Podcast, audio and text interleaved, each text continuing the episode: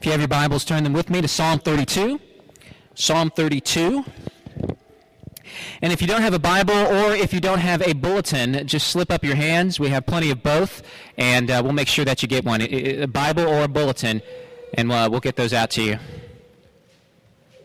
Just hold your hand high and don't be shy.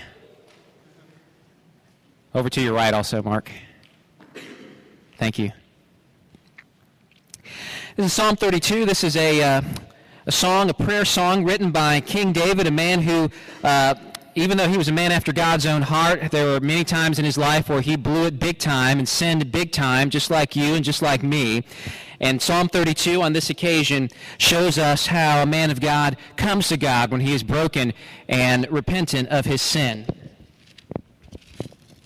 Psalm 32. Blessed is the one whose transgression is forgiven, whose sin is covered. Blessed is the man against whom the Lord counts no iniquity, and in whose spirit there is no deceit. For when I kept silent, my bones wasted away through my groaning all day long. For day and night your hand was heavy upon me.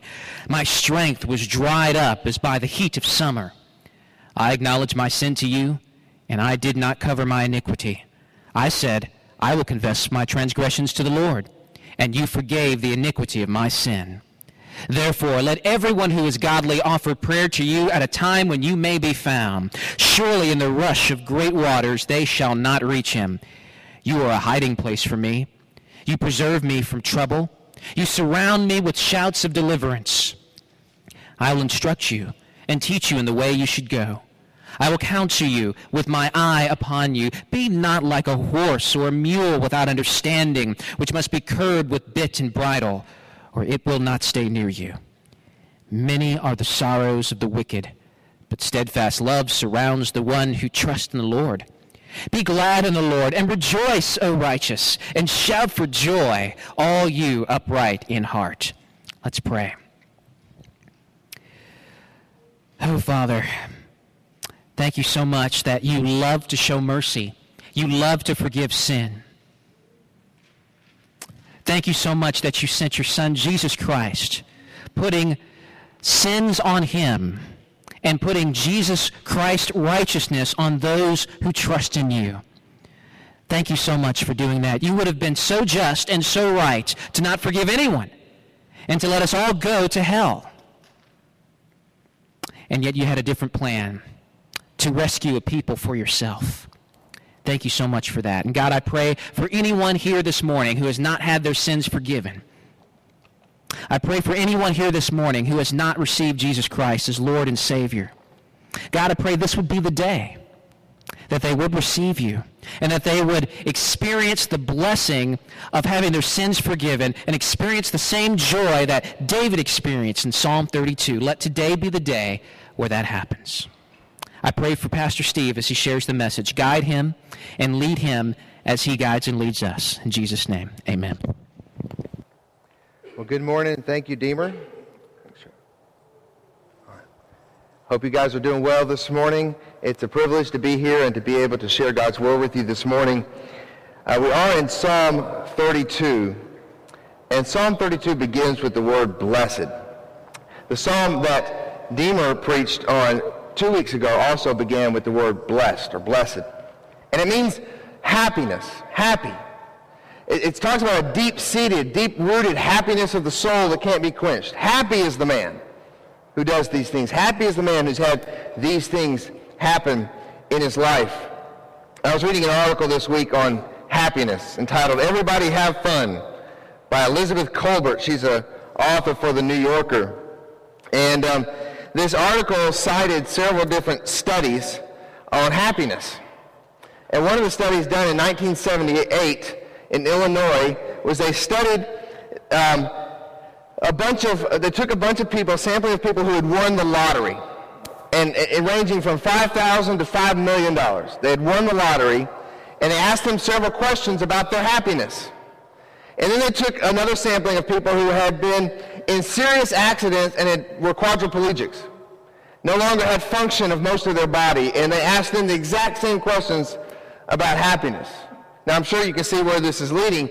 The, the researchers were shocked in 1978 that the, the results of the people over here that had the money and all this stuff, even though they said that the greatest thing that ever happened in their life was that they had won the lottery, they were no more happy than the people over here who were quadriplegics. And these people identified the worst thing that ever happened in their life was their accident that they were in. Yet these people were a lot more happy, especially in the mundane things of life, like going to the store. Okay, so here's someone over here with money to buy anything he wants at the store, is unhappy going shopping, and this person over here who has to have a special lift to get in the car to get to the store has happiness when they go out and buy things. And so it was a multiple, I can't go through all the questions that were asked, but overall the bottom line was these people were a lot happier over here than the people who'd won the lottery. So they went back, that the researchers thought, surely there must be something wrong here. Maybe people that play the lottery have a disposition towards sadness. So they took another sampling of people um, they also had a control sample of people that were just random people picked out of the phone book. Then, they went and took another sample of people um, that were, half of them were lottery players and half of them were not lottery players, and they discovered that all of them had the same bent towards happiness or unhappiness. There was no difference there whatsoever. So the, they had to come to the conclusion that money actually not only didn't make them happy, it actually had the adverse effect on these people, actually made them less happy in life than the other people. Now, she cites a bunch of other research as well, but the bent of her article, it's interesting. It was written back in March of this year. The bent of her article is a political bent because she's talking in here about redistribution of wealth in, in, in society. And she says, maybe we should rethink this. She, she's very liberal in her thoughts. She says, maybe we should rethink this redistribution of wealth because this doesn't seem to make people happy. And so she's rethinking her political stance on taxes and on, on the way money is distributed in, in our nation because of its happiness factor. And so anyway, I just found it very interesting that um, we need these researchers out there to, to tell us that money doesn't make you happy. I think we all know that. I think we all know there's lots of things we may pin our hopes to that will make us happy. Maybe um, getting married. Certainly there's joy in getting married, but maybe there's things we didn't expect with getting married as well, or having kids, or that new that, that job that we want to get. And Deemer talked a little bit about this last week, or a couple weeks ago, how we are on this pursuit in America, this American dream that we need to wake up from. We really need to wake up from because in the end, it doesn't make us happy. And the deepest, deepest, most, um, uh, most foundational, the root of happiness is found in Psalm 32, verses 1 and 2. And we talked about this last week. Blessed, happy is the one whose transgression is forgiven, whose sin is covered. Blessed is the man against whom the Lord counts no iniquity. So we only got two verses through the psalm last week. So I, I, intended on preaching the whole psalm last week. We only got through verses 1 and 2. So this is the second half of, of, of, Psalm 32, the second half of, of the sermon, if you will. So we're going to continue with this, but I need to do a little bit of recap here. Now let me just, for those of you who are visiting with us this morning, we are in a series called Summer Psalms, uh, where we're just preaching through different Psalms during the summer. We'll get back in the fall, when we start back our Bible studies and everything, we'll get back to preaching verse by verse through the book of Acts. I'm looking forward to that. I'm excited about getting back into the book of Acts, but for right now we're in the Psalms, and this is one of the Psalms we chose, and I chose it particularly because I was really wanting a psalm that focused us, focused our minds on confession. I wanted a, a, a, a psalm that really got us thinking about confession and worship and, conf- and worshiping through confession. Because my whole intent on doing the summer psalms was for really us to focus on worshiping the Lord in spirit and in truth during the summer. And the, and the psalms are, are essentially worship songs. They're, they're there to help us learn, learn how to worship. It's raw worship. And so I wanted a, psalm on, on, um, on confession and repentance. And this was the one I chose. I talked with Dean about it, and he, he pointed me to this one. I thought, you know, that'd be a great one to follow up, especially Psalm 1 that he did. And, um, and so we did this psalm, but before I could get to the confession part, I couldn't get past verses 1 and 2. And 1 and 2 isn't about confession. 1 and 2 is about justification. It's about being right before God. Now, certainly, in order to be right before God, we have to confess our sins to Him. But the confession that I want us to deal with, it's the rest of this psalm, is a lifestyle of confession. But what David deals with first is his standing before God. before he gets into talking about confessing his sins or his lack of confession and how, what that did to his life, he has to deal with the fact that he knows he's rock solid, secure in the fact that his sins have been forgiven. They've been rolled away. They've been covered up. Not that they're hidden, but they've been blotted out by something. And therefore his sin is no longer counted to him. It's actually been taken off of his account. And so he has something else that's been placed in his account so that he can be right with God. And that's where we were last week. So just for the sake of recap, I want to remind us that Psalm 32 verses 1 and 2 were quoted by the Apostle Paul in his uh, discussion or his theological treatise on justification by faith alone that we find in Romans chapter 4. So I'm going to read some verses for you out of Romans chapter 4 starting in verse 1. Paul says this, What then shall we say was gained by Abraham, our forefather, according to the flesh? For if Abraham was justified, that means made right before God, if Abraham was justified by works, he has something to boast about, but not before God. For what does the scripture say? Abraham believed God and it was counted to him as righteousness. Now that's the word Paul's focusing on, this word counted. He quotes Genesis 15, 6, and he says, Abraham believed God, had faith in God, trusted in God, put all of his hope in God, and that was counted to him. Something was put on his account, which was righteousness. So Paul here, he's talking about justification by faith alone. And now he goes on to say, now the one who works, verse 4, now to the one who works, his wages are not counted as a gift, but as his due. And to the one who does not work, but believes in him who justifies the ungodly, his faith is counted as righteousness. Verse 6, just as David also speaks of the blessing of the one to whom God counts righteousness apart from works, and now he goes on to quote this passage of Scripture. He says, Blessed are the ones whose lawless deeds are forgiven and whose sins are covered. Blessed is the man against whom the Lord will not count his sin. And what Paul's drawing our attention to is this word count. He says David speaks of, of righteousness being gained by faith alone. David speaks about justification. And where does he go to? He goes to Psalm 32, verses 1 and 2. And what he's showing us by the example of Abraham and David is the twofold transaction that happens on the cross. When we trust in Jesus Christ by faith, put all of our hope in him, two things happen at the cross. Number one, our sins are not counted against us anymore. They are rolled away. They are placed upon Christ. And then secondly, we are given something. Something is counted to us. It's Christ's righteousness. This is exactly what the New Testament teaches in all kinds of places, and I'll just give you one. 2 Corinthians 5.21. For our sake he made him to be sin who knew no sin. That's Jesus so that in him we might become the righteousness of God. That's the transaction that occurs on the cross. So this is the root, the core, the foundation of true happiness. And our bottom line last week was this.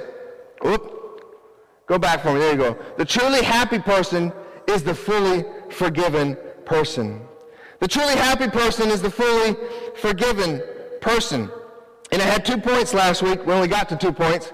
The first one was this. In order to experience true happiness, we must understand our condition. And if you'll remember, uh, David here gives us three words to describe our condition. He talks about our transgression being forgiven. And transgression is an intentional stepping across God's line. It's trespassing what God, where God has said not to go. Don't do that. It's exactly what Adam and Eve did. They walked across the boundary. They trespassed, transgressed, and broke God's law. But he also says, who's, blessed is the man whose sin is, is covered.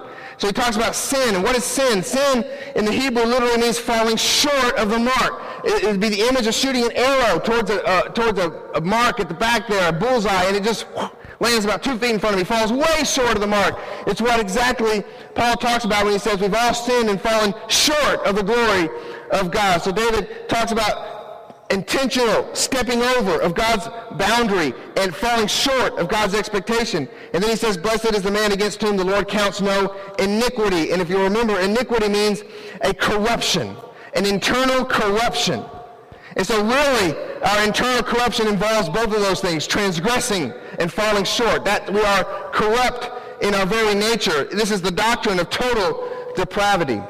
And my second point was that not only that do we need to experience true happiness by understanding our condition, we also, in order to experience true happiness, must understand God's solution.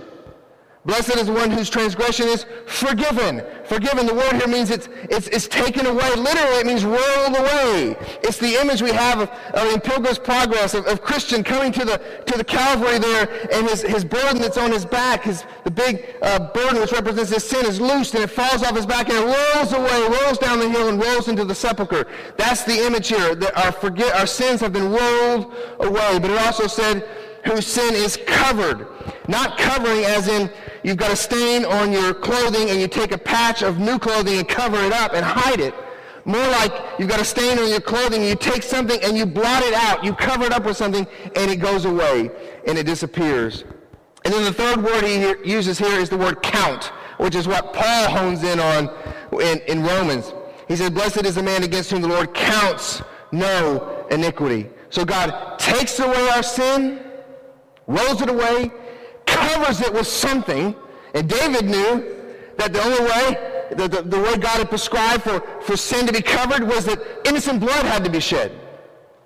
There had to be the shedding of blood to cover sin. So there's a covering of the sin, there's the rolling of it away. This is the image seen in, in the Old Testament on the Day of Atonement when the priest would put his hands in the wilderness. He put his hands on the goat, the scapegoat, and they send it out into the wilderness. That represented the sins being taken away. And then they would sacrifice the other goat, and they would sprinkle his blood on the altar, and, that, and the, the blood would be the covering of sins. So there's this twofold transaction that happens so that our sin will not be counted against us.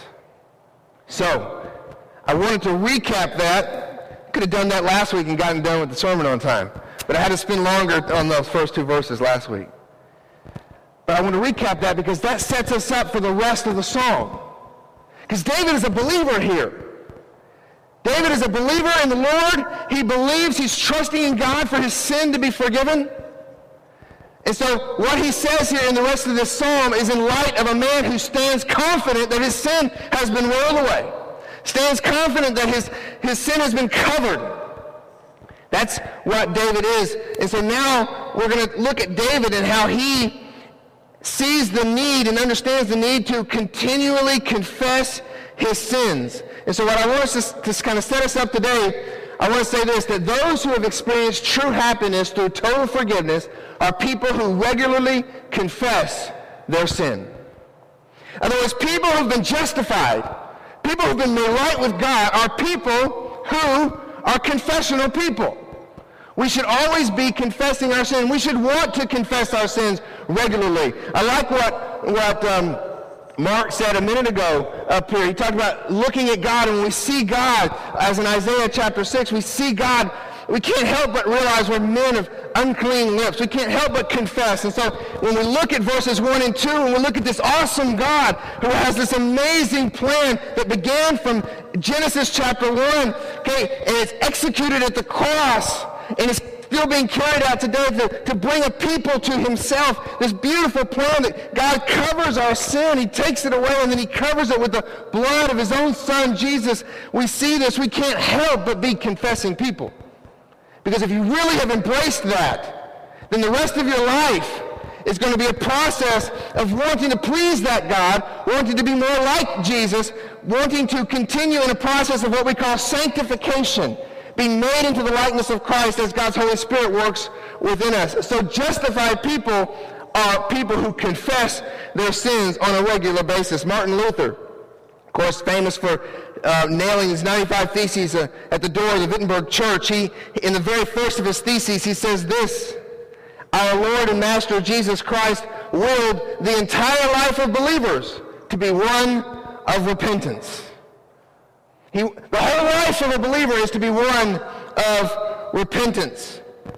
Recognizing our sin that continues to be present in our bodies even after our salvation means that we'll be people without deceit. The last part of verse 2 here talks about being uh, people in whose spirit there is no deceit. Happy is the man who's not living in self-deception. And one of the greatest deceptions that the enemy draws on to confuse Christians, to confuse justified people, is the deception that we do not need to be constantly establishing a discipline of confessing our sins to God. We need to be recognizing our sin. We need to be fighting our sin. As John Owen said, we need to be mortifying our sin. We need to be killing it. It's exactly what the Apostle Paul tells us to do. Put to death the sins in our body. Put them to death. A, there's a process of sanctification that we're going through that we can't do without the presence of the Holy Spirit in our life. And, and, and so we need to be continually working on dealing with the sin that remains in these corrupt bodies. Anything less than that is living in deception. Deceived to think that we're saved by grace through faith, but we're sustained by our own works. That's one of the greatest deceptions out there. Yeah, I'm, I'm saved by trusting Jesus Christ, but I, I'm sustained in life by just working and doing good things for Jesus. No, we're, we're sustained by his grace as well. So we need his grace to enable us, to help us to be people who confess. Or deceived into thinking we no longer need confession. There are a strain of Christians who believe that um, you don't need to confess your sins because, you know, you confessed your sins and accepted Jesus Christ and he died for your sins on the cross. Therefore, you don't need to be living a lifestyle of confession. You're just repeating. It's already been taken care of. And, and what those people fail to see that, yes, on the cross, our sin was dealt with in a judicial way, once for all. Jesus said, it is finished, and therefore our sins past, present, and future are all dealt with at the cross. And so we are positionally right before God and justified. But what they fail to see is the scripture also, talks about us becoming more like Christ. And that salvation isn't just a one-time thing, it's also a process of what we call sanctification. So practically in our life we are growing and we are learning and we are being sanctified and becoming more like Christ. So we don't need to deceive ourselves into thinking that we don't need to be regularly confessing our sins or deceived into self-righteousness. I don't have any sins to confess. Okay? I don't have anything to, to deal with God with. That's a deception. We're deceived into hiding our sin instead of dealing with it. Or trying to deal with it in our strength. Or deceived into the hypocrisy of confessionless Christianity. Calvin said, he who does not, he who feels not his disease refuses his remedy, and he is deceived.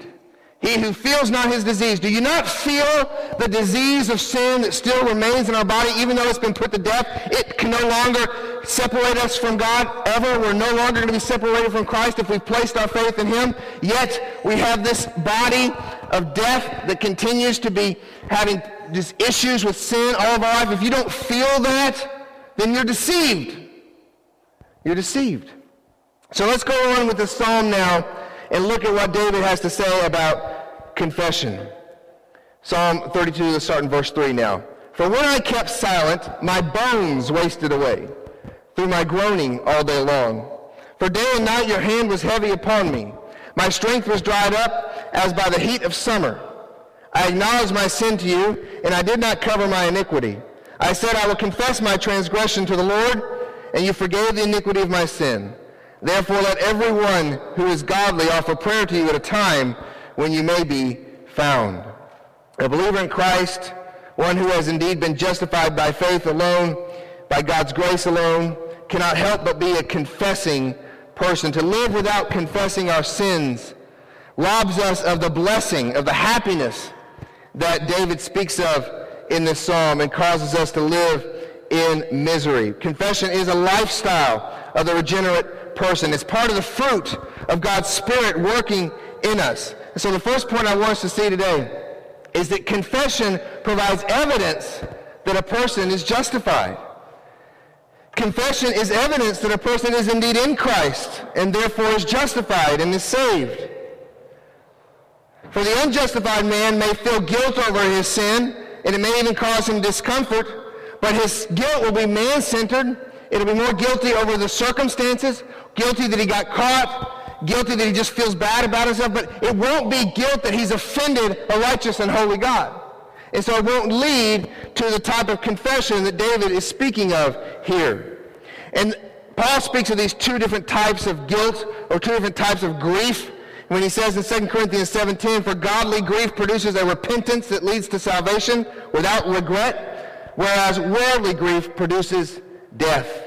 If a person says that he's a believer in Jesus Christ, yet never feels the need to confess his sins consistently or regularly, or maybe feels that he just doesn't have any sins to confess, I have a hard time believing that that person is indeed in Christ and that the Spirit of the living God has taken up residence in his soul. Matthew Henry wrote, The Christian religion is a religion of sinners, of such as have sinned, in whom sin in some measure still dwells.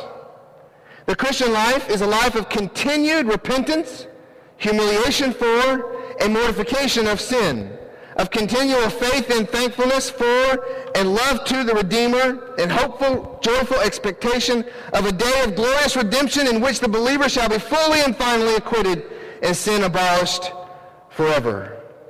So there's a need to continue to confess. Matter of fact, I see two types of evidences here in this passage. First, there's the evidence of internal discomfort. David says, For when I kept silent, my bones wasted away through my groaning all day long. The bones, you think about your bones, are the hardest, the most sturdy part of your being. So they represent your strength. David says, When I was living with unconfessed sin in my life, my strength was sapped. Have you ever felt like that? I can honestly say that I have. If there's times when I just know I need to confess something, I need to deal with something in my life, or maybe I'm not aware of it, but I need to be praying that God's Spirit will show me where I'm falling short right now. And, and, and, you just feel sapped. You don't quite know what's going on. And that's how David feels. He's wasting away. He's groaning all day long. The bones also represent the core of our being, the deepest part of who we are. We say it all the time. Okay, when, some, when someone insults us, we say that cut to the bone. Okay, that hurt all the way here. Or you say, I'm, I'm chilled to the bone. Well, we, we say it's all the way to the core, the inner part of who we are. And so David says that he, is, he was uncomfortable. He felt discomfort all the way down to the very deepest parts of his being.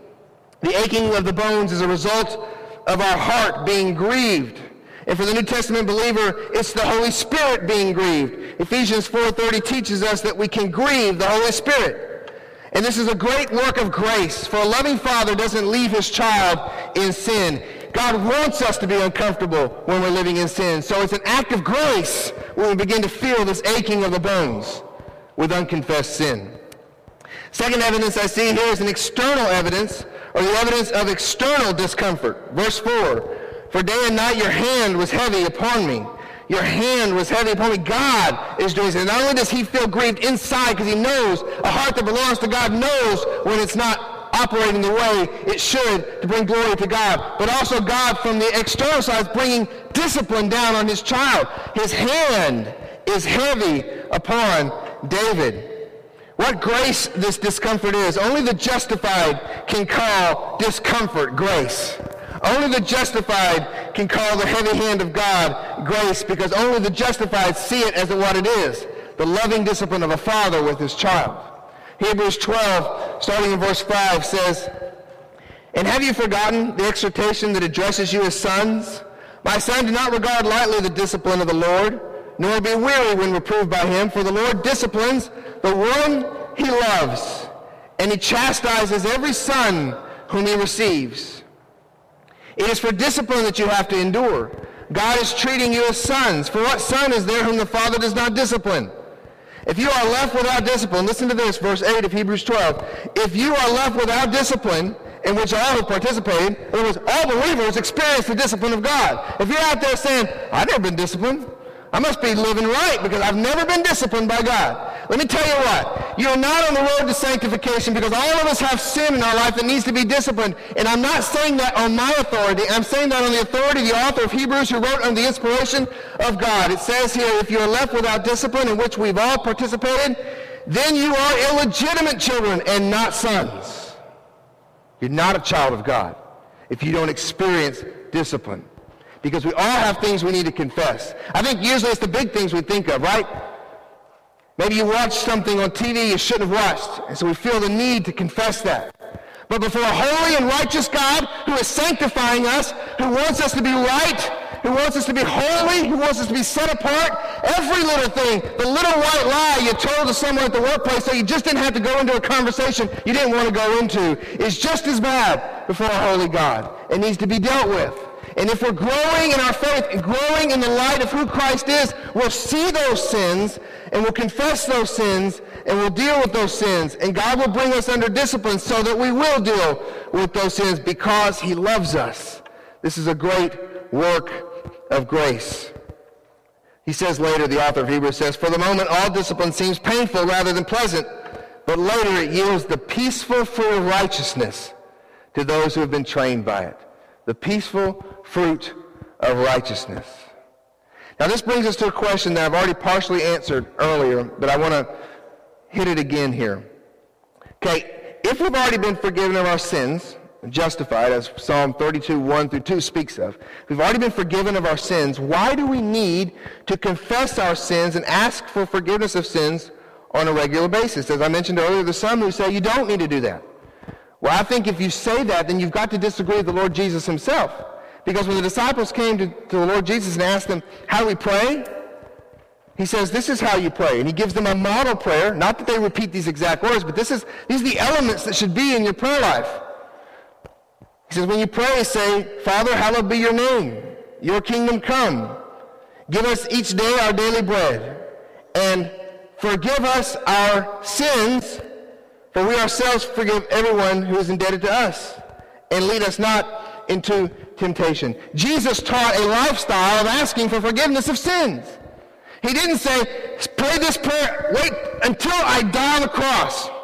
Until the Son of Man is raised up and is lifted up again, pray this prayer. He's giving them a lifestyle of prayer and teaching them how to be close to their Father. And one of the ways is for them to ask for daily forgiveness of sins for them to be confessing their sin. Matter of fact, the Bible goes on to say in Hebrews 7.25 that Jesus is always living to make intercession for his saints, for his children, for us, for his brothers and sisters.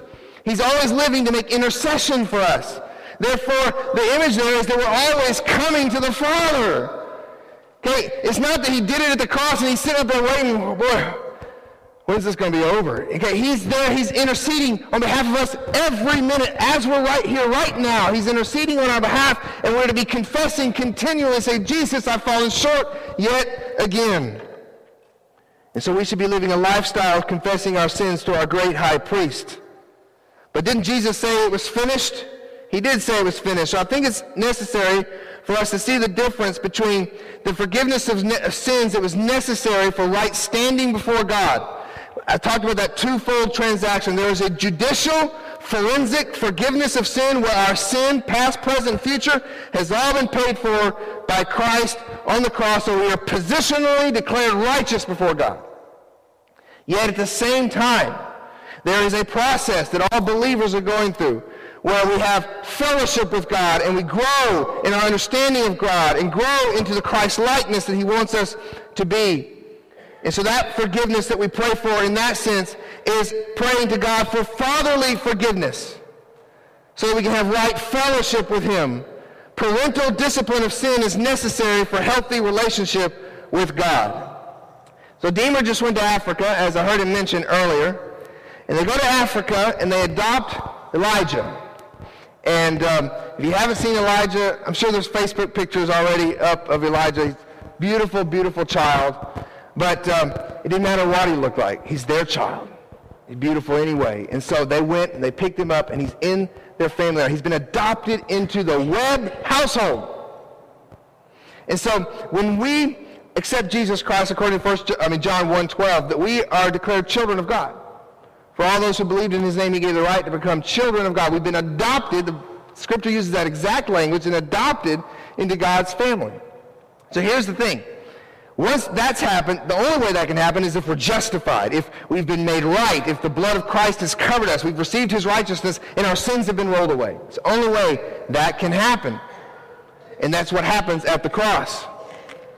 And so we're part of the family. But then we have this process called sanctification. Justification happens at the cross. Then there's sanctification as we're being made into the likeness of Christ. And we're still part of his family. And so the way I compare it is Elijah's going to grow up here, and then one day, I'm certain it's going to happen, he's going to do something to disappoint you. Maybe one day he's playing in the house with his soccer ball, because I'm going to start teaching him soccer as soon as he can stand. All right? One day he's going to be playing with his soccer ball in the house, and he's going to kick that ball, and it's going to hit a lamp, and it's going to fall or something, it's going to shatter. And maybe he'll lie about it and say, the wind did it. The curtains caught the, in the wind and just knocked it over. Who knows? But he'll be caught in his sin. And what Deemer will do is forgive him. But he wants that Elijah to come and confess that sin and to say, yes, I did it, Dad, I'm sorry. Will you forgive me? So that he can have that communion with Elijah again. He's not going to kick him out of the house. You're no longer alive. Get out of here. Okay, none of y'all would do that to your children, I don't think. You don't just kick them out of the house and say, you're no longer a part of this family. But you know what? The relationship is strained and it's stressed when that child has disappointed the parent and when that child harbors that unconfessed sin. That disappointment is there.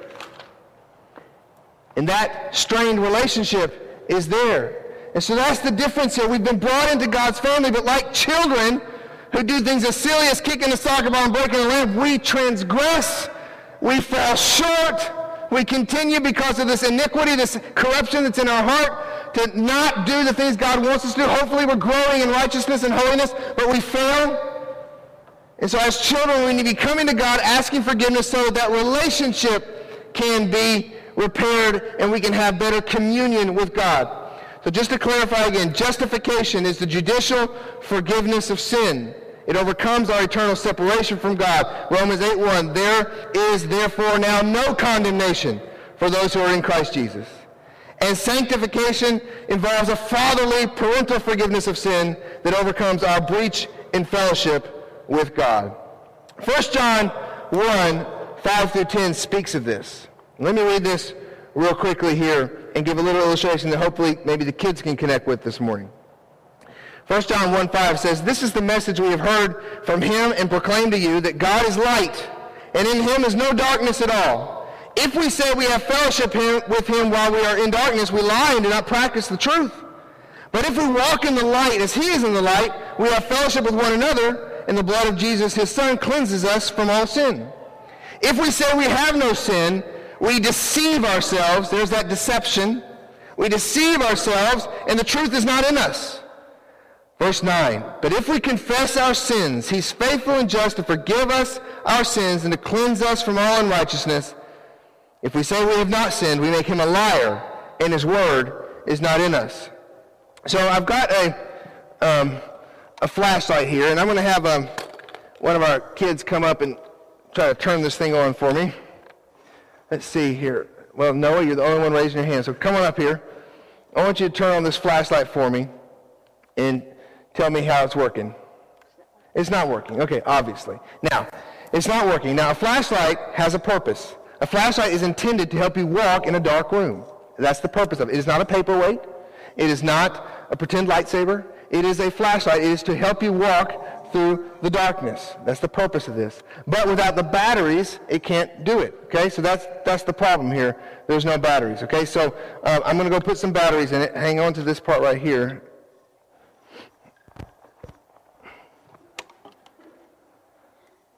I'm going to put batteries in it. Hopefully I put it in the right direction. All right, now. Now, let's see, see if it works there. Okay, it does now. And I want us to see this is what happens. We, we, we are created to shine the light of Christ. We're created to walk in fellowship, walk in the light. That's what we're created to do. We're not created to be paperweights or anything. We're created to glorify God. And so what happens at justification is that we receive the power to do that when God's Spirit comes to live within us. When we accept Jesus Christ as our Lord and Savior, we are forgiven, we're made right with God, and He gives us a deposit, the Bible says, His Holy Spirit. Now hang on to that, and we're going to see how good you are at solving problems here. All right. I'm going to take this. I'm going to stick this in here. I'm sticking a little brown um, napkin in there. Now, see, do you think it's going to work? No. All right. Okay, let's see. Apps, is it working? It won't even turn on. Okay, it's not working at all. Obviously, because of why? There's something blocking it. There's something blocking the, the spirit, the, the batteries here, from, from shining out through this flashlight. And it is what? Not working. I know, but what's blocking it? The, the, the napkin here, okay? So this napkin is blocking it. And so what I want us to see is this napkin is like unconfessed sin. And so just as an object lesson to help you kids understand what I'm talking about here, when we accept Jesus Christ as our Lord and Savior, that's done. That's there. The Spirit is in us. It's a guarantee. It's a deposit. And so we are to walk in the light according to John. Walk in the light. But oftentimes we walk in darkness because we have unconfessed sin. It's like this napkin here. It's keeping us from being who God's created us to be, keeping us from operating in the way that God wants us to operate for his glory. Go ahead and have a seat. So that's exactly what's happening in John chapter 1 in these verses here. John talks about how we're out of fellowship. There's fellowship with Christ he wants us to have. That's walking in the light. But we often walk in darkness and deceive ourselves. So we need to constantly be seeking a restored fellowship. And how do we do that? We do that in verse 9. If we confess our sins, he's faithful and just to forgive us our sins and to cleanse us from all unrighteousness. Now, those who say that you don't need to confess your sins as a Christian would argue that, well, no, this isn't talking about um, sanctification. This is talking about salvation here, this verse. But it's not talking about salvation because if you look at the verse, it says, if we confess our sins, he's faithful and what? Just to forgive us our sins and to cleanse us from all unrighteousness. The Bible says that God is just and the justifier. There's no way that God can be just in forgiving our sins unless they've been dealt with.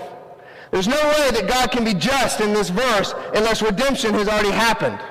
The only way this is just is if the sin has actually been dealt with in a punitive way, if it's been punished.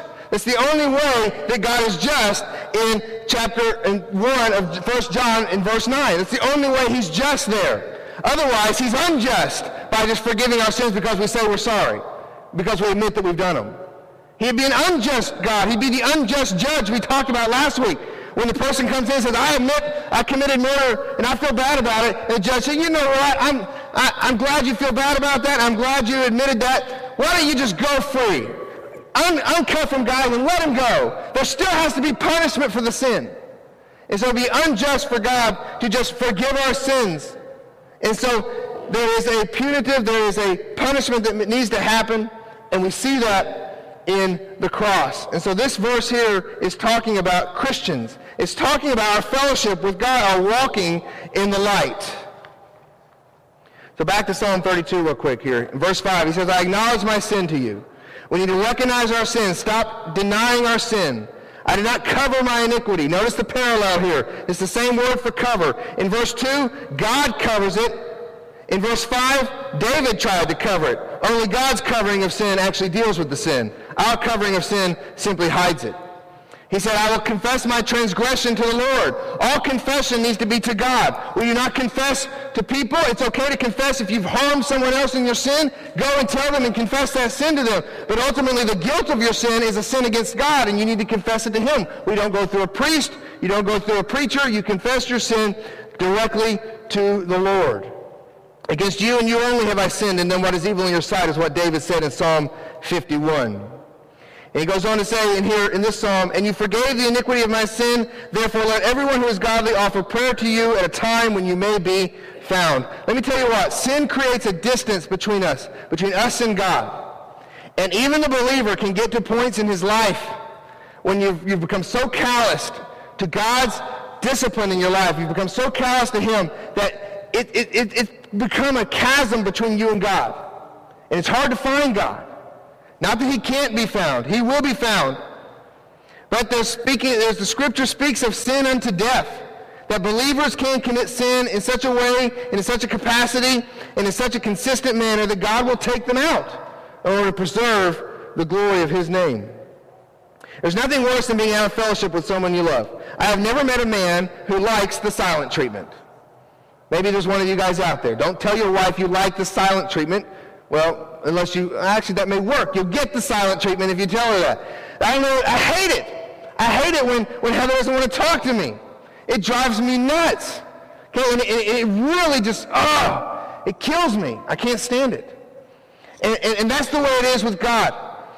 We hate to be separated from him if we are truly justified people. So I want to move quickly. Wow, it's late. I want to quickly through the last three points.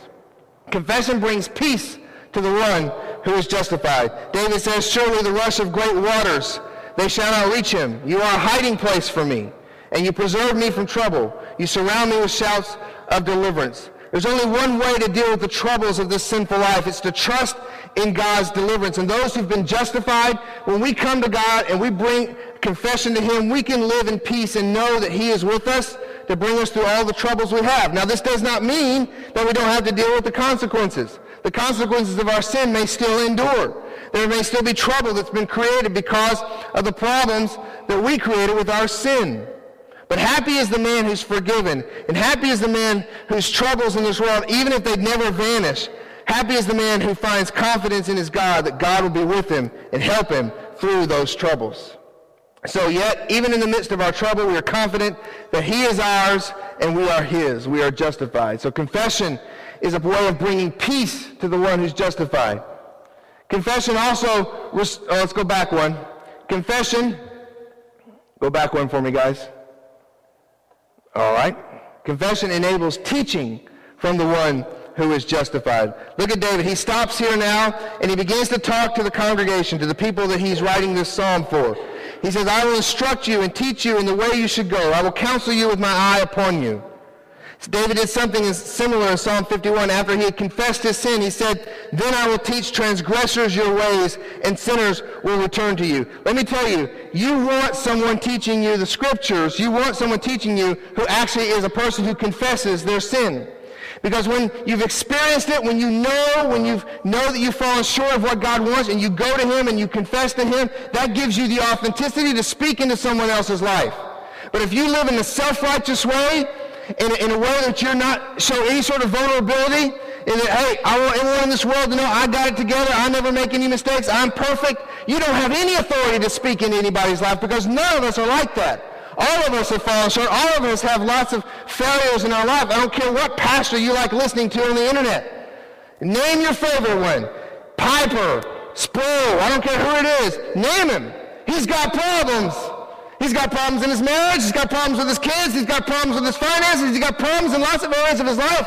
And that's okay. It actually gives him the authority and the authenticity to be able to speak into other people's lives because he's gone through the issues and he's dealt with them. And that's what David is speaking of here. And he encourages us not to be like a horse or a mule without understanding, which must be curbed with bit and bridle and will not stay near you. God wants us to be near to him.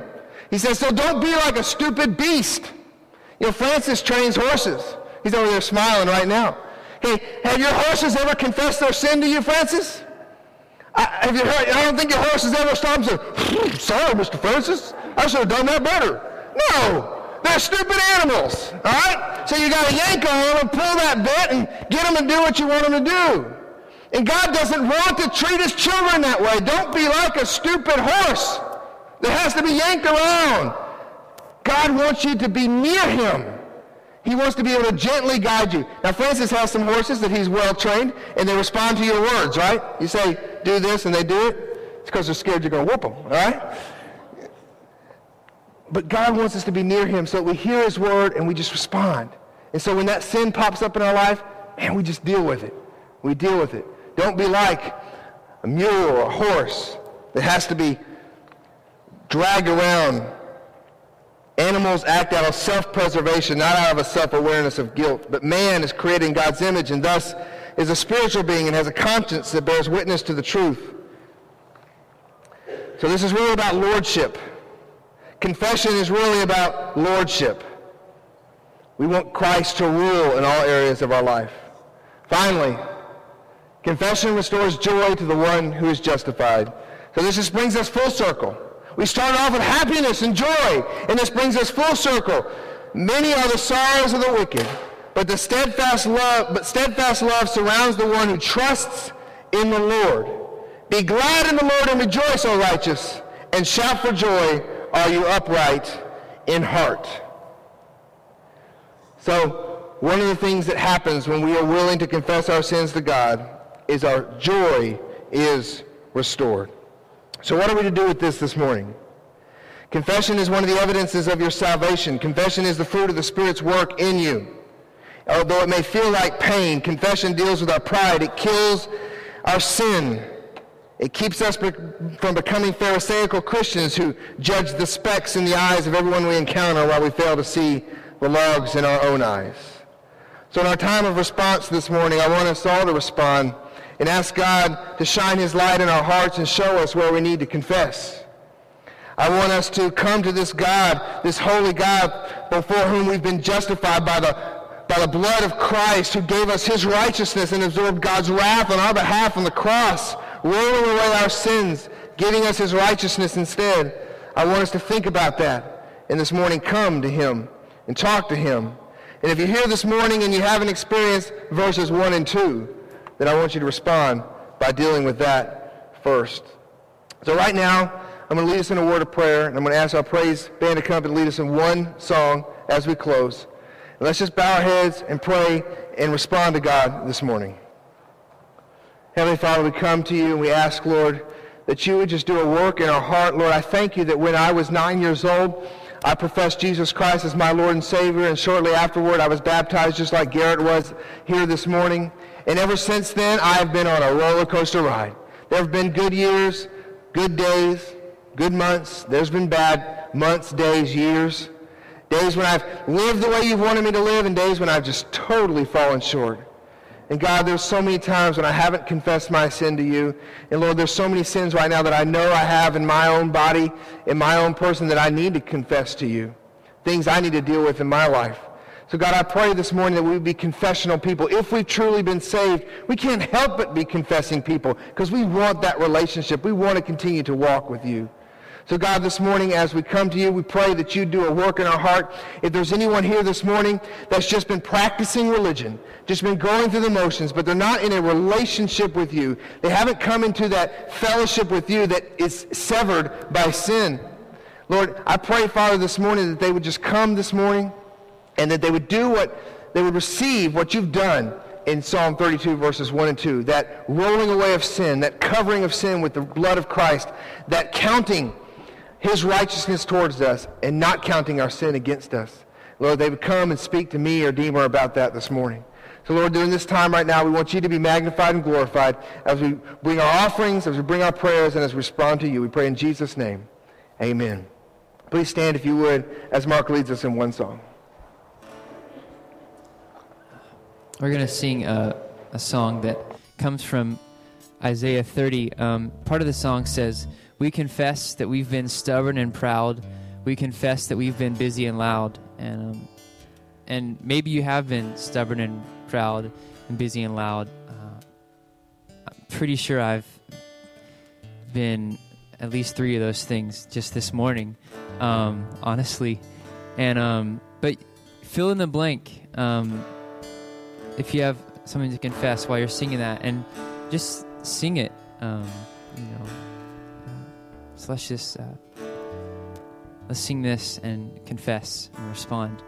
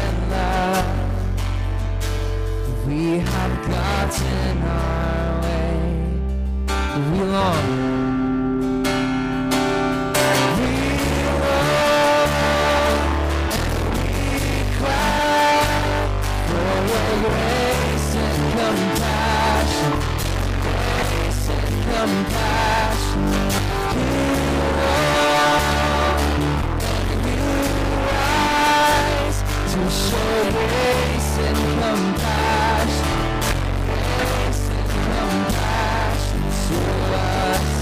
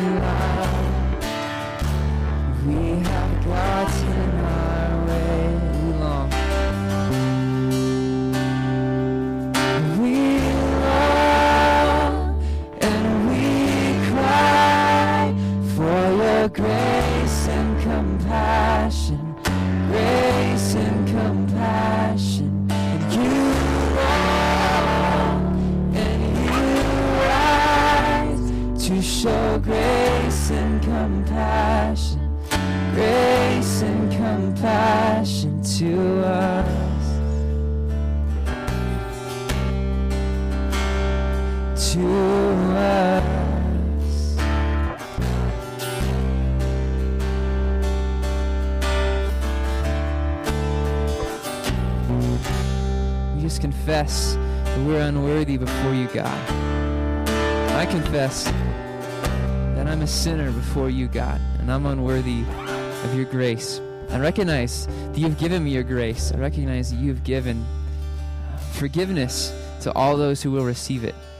And I am so unworthy. Thank you, Jesus. Amen.